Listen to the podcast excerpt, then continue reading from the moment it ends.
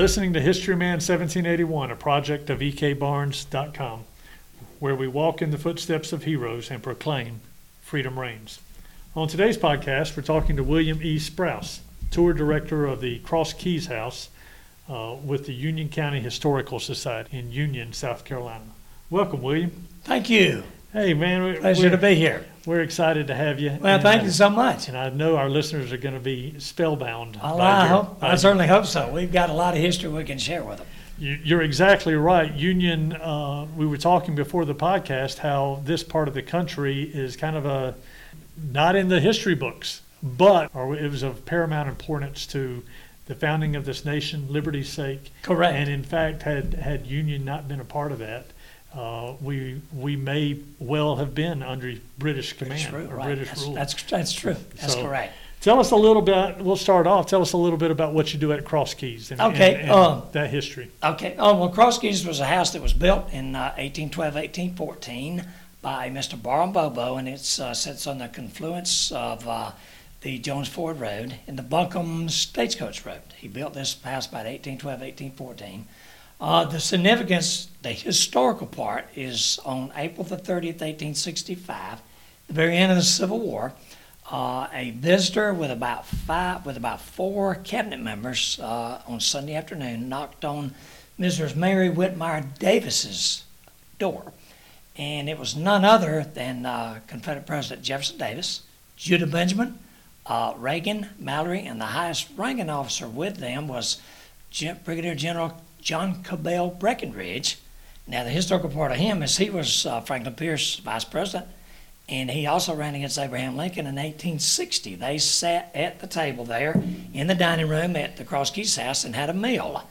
They were actually headed from Richmond uh, all the way down to the Trans Mississippi to get away from the Yankees. And of course, we naturally, when he left Union, left the Cross Keys house, he went to Clinton, then he went to Greenwood, then he went to Abbeville, where he had his last cabinet meeting, Burt-Stark Mansion in Abbeville, crossed the Savannah River and made it through Washington, Georgia, and got captured at Irwinville, Georgia, by the Yankees. Did he have a train of gold with him? Well, that's some speculation. The actual train had about $235,000 worth of Confederate gold, we were told. It left Richmond to Danville, Virginia to Charlotte. When we say train, we're not talking That about would- actual train, no, train. We're talking Yeah, about, yeah, yeah. That, that, well, that would actually be, yeah, on the train tracks. Okay. Yeah, he loaded. Now, he see, he had about 1,500 soldiers in his escort on just nothing but horses when he got to Union. But when he left his wife and children, it was at Charlotte, and uh, they loaded the Confederate gold up on the train. And it's amazing that even 30 miles from where we are sitting right now, none other than a very important general helped escort the gold train from Chester to Abbeville, South Carolina. And you know who that was? Who? General Braxton Bragg. Is that right? General Braxton Bragg. He Bragg. and, and that was his wife was on the train with the gold, and then that was the, la- the next place that he met her was after he left Charlotte was in Abbeville, South Carolina. There's a there's interesting stories going along with all that Confederate gold. It is amazing, and the house that I uh, show on Saturdays, first and third Saturdays of each month, we have more people that want to come out with a metal detector thinking that the gold came through there. Well, now we will give you that. There might have been some gold that was with the soldiers because he did help pay them off as they got closer to being captured. And as they got to their houses, they peeled off and went home, so they hadn't been paid in like four years. But uh, and every year around April the 30th, the last full weekend before April 30th, we always have the reenactment of uh, Confederate President Jefferson Davis' visit. We have about 120, 130 reenactors, and we do the reenactment of the visit there. I see. So I it's see. pretty cool. There's uh, there's little sub stories that go along with that story uh, where there was maybe a a Union cavalry in, in disguise that was going with that uh, with that 1500 cavalry escort or whatever. Could very well be. We do know for a fact that uh, the Yankees were shadowing uh, Davis's uh, escort troop from uh, Charlotte all the way to Union. They were within about 15, 20 miles, which is fairly close when you got a rear guard That's right. that's trying to help you. That's but right. uh, it's amazing that he even, and let me mention this too, we couldn't figure out how the significance of why, you know, even with the Underground Railroad during the, in the war with the blacks, uh, they had their safe houses coming down the road because uh, Jefferson Davis says that his grandmother was a Murphy, and the Bobos built the house, so the family of Murphys slash Bobo were collateral kin.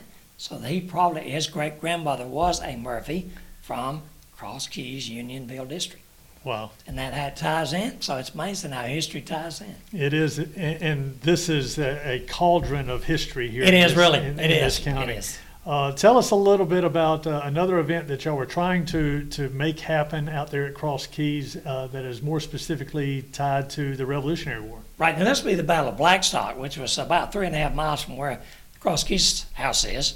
Uh, this, of course, this happened in November, and uh, General uh, Thomas Sumter, Gamecock, he was at the Battle of Fish Dam, and of course they got surprised that night by the British, and he escaped across the river. They left fires burning, and of course there was some speculation. The actual battle was fought on Chester County side. Union Okay. tries to claim that, but the actual battle was fought on Union because they found the actual campsite. So Sumter left fires, and he escaped across Broad River by way of the Indian dam that was built to catch fish during the prehistoric days.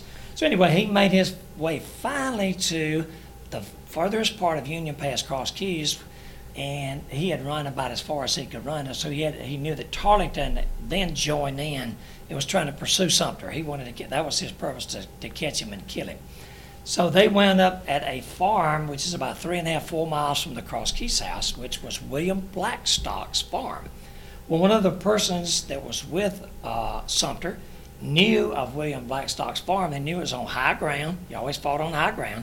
And so Sumter, uh, Sumter decided that he would take that person's word. So he decided that he would uh, mount his, dismount his people there. They would get behind the fences. They would get in the farmhouse. They'd get in the woods.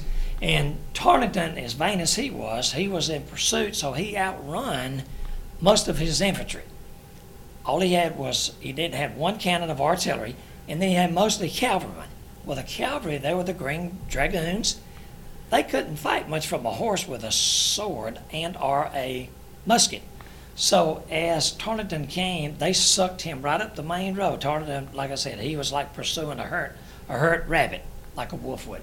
So they sucked him up the old road, which is still there. The old road is still there. You can even Okay. See the remains of the road that's cut in the in the hillside.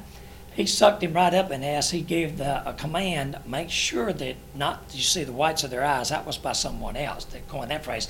But until you get one in turkey shooting range, and then you can bust them between the eyes.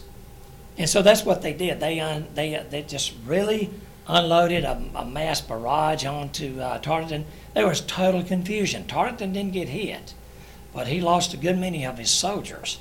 And even in the fray, uh, Sumter was up in his camp that we can show you actually in the pines there where his camp was.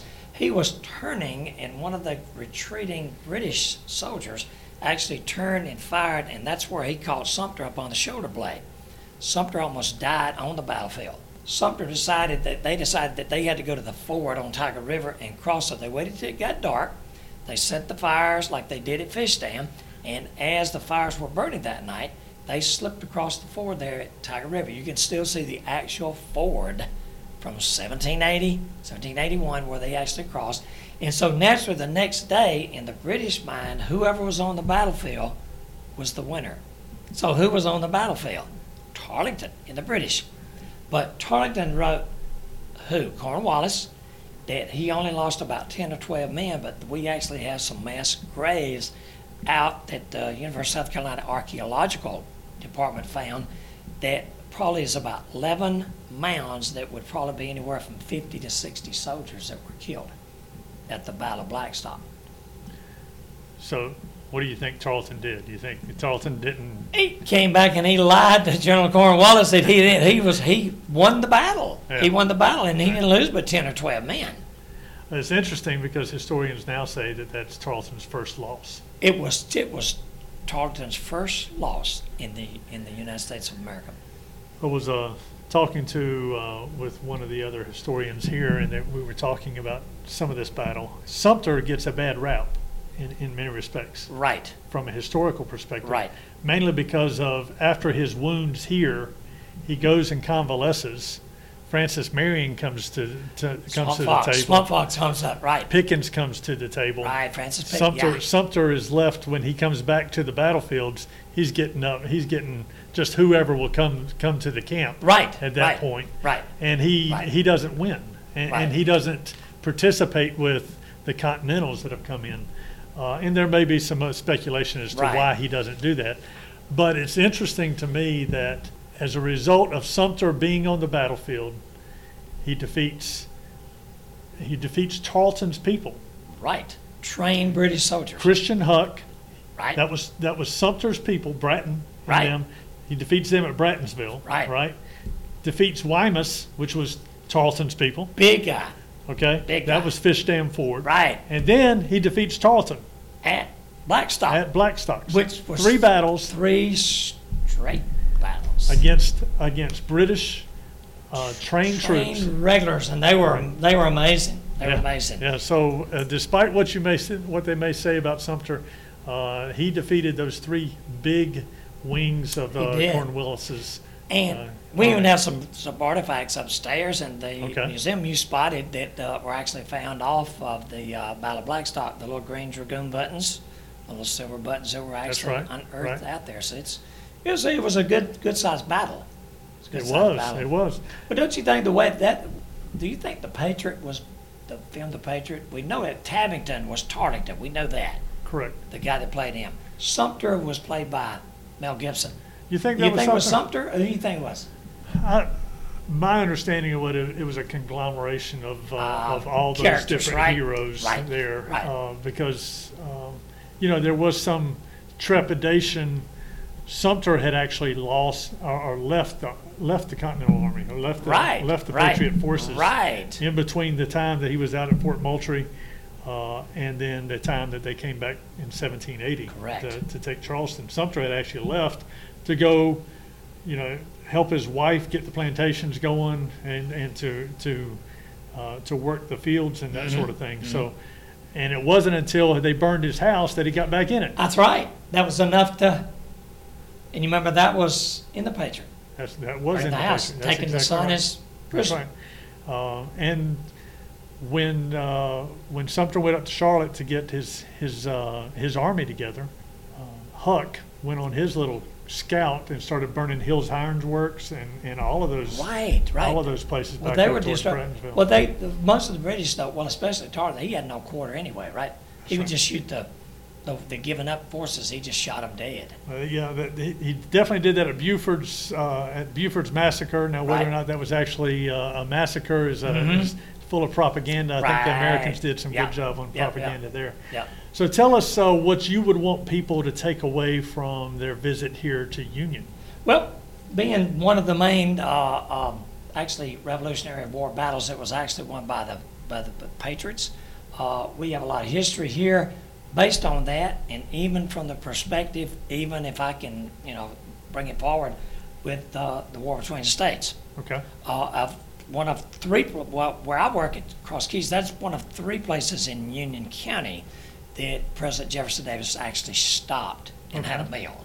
Now, uh, we don't know whether he ever stopped at the mansion of William Henry Gist, who was the secession governor, or not, but we don't have any recollection of that. But uh, there's another place about eight miles away from where the Cross Keys house is, where he spent the night, the night before he got to us at the Cross Keys. And this was at the home of Mrs. Jane Giles. Her Okay. husband was Captain J.R.R., got killed at the Battle of Seven Pines. So Okay. they tie in, and then it's amazing how everything has a link to it in history. That's, that's what I want people to bring away from Union. Uh, we're rich in history. We, we actually, in a little county of Union, which has 29,000 some odd people, actually produced three governors for the state of South Carolina. Not many counties our size can brag about that. That's right. And And uh, I, one of the other ladies was talking in, in a previous podcast that uh, when the drafts went out, they didn't have to do the draft. we didn't do the draft in Union. Everybody volunteered. Everybody volunteered. Why do you think that is? Patriotism. Okay. Patriotism. Do you think? Especially fighting uh, Nazi Germany, especially fighting what they knew was wrong. Sure. And I know my mother said that uh, they were they had just gotten out of church on Sunday, December seventh, nineteen forty-one, Okay. Pearl Harbor, And they'd just gotten home, and boy, everybody in my family, and my mother's side of the family, and my, uh, my dad's side of the family, they didn't have to worry about, you didn't draft anyway, you just went and joined, cause you was gonna go fight those folks. You really did, cause you were fighting for still liberty, still liberty, it still ties in with that liberty, Sure. what I call of, of not perfect freedom, but the freedom Now, what to do you mean govern by oneself. Well, when you, you don't have perfect freedom because you don't have a right to do everything you want to. You have to do everything within laws.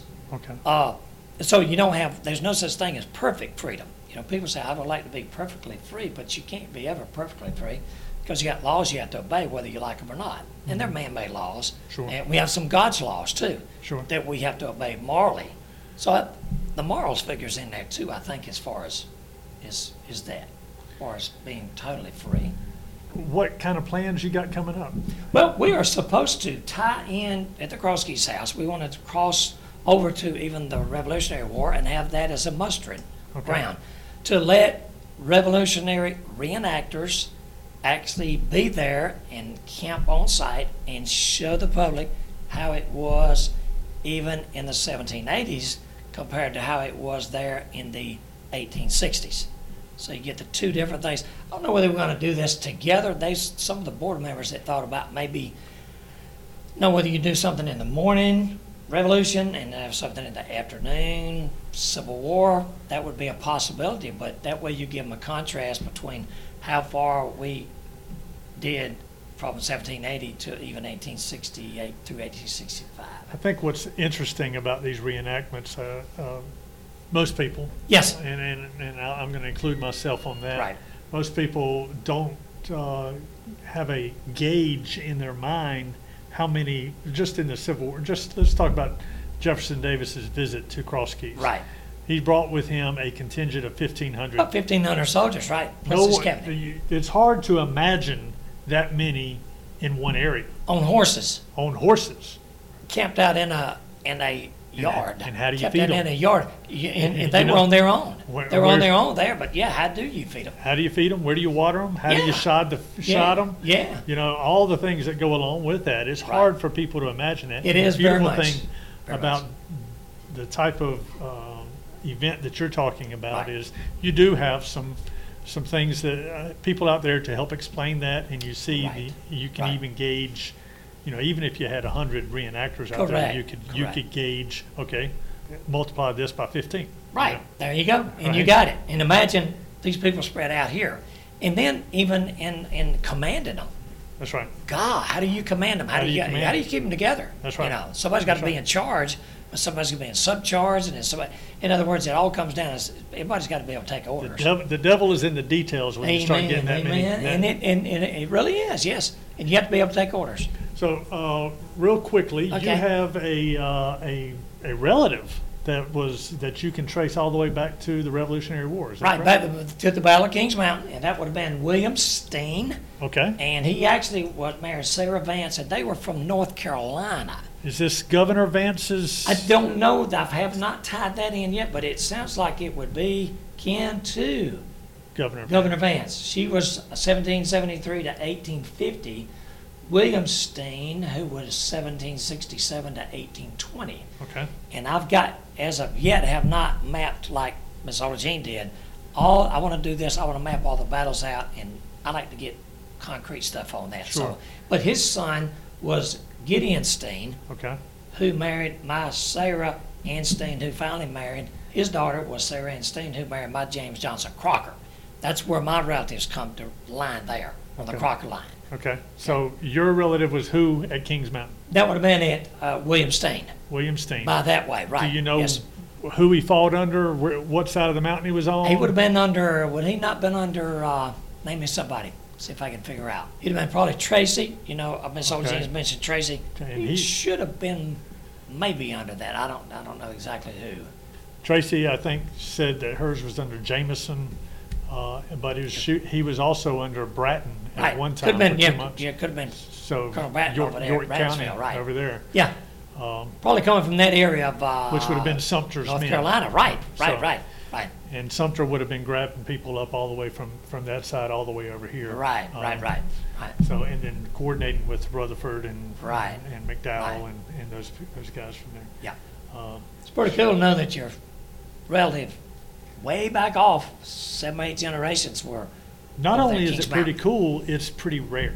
yes, it is. I mean, when we talk about the melting pot of the America, uh, that America is the melting pot of the world, Right, and, and all the people that have come into America Right. since the founding, I mean, we, we have been the beacon of liberty true, for the world. true, Right. true, true. And they still, I mean, we see the immigration pro- crisis that we have going on now. They're fighting to get into our country for a reason. Because of freedom. And it came back to That's the liberty exact- and the fight that happened here. Amen, that's right. We got three big battles that happened in Union County. We got Musgrove Mills, we've got Fishing Dam, and we've got um, Blackstock. Blackstock. Yes. Three big Yeah. battles Amazing, in a small county.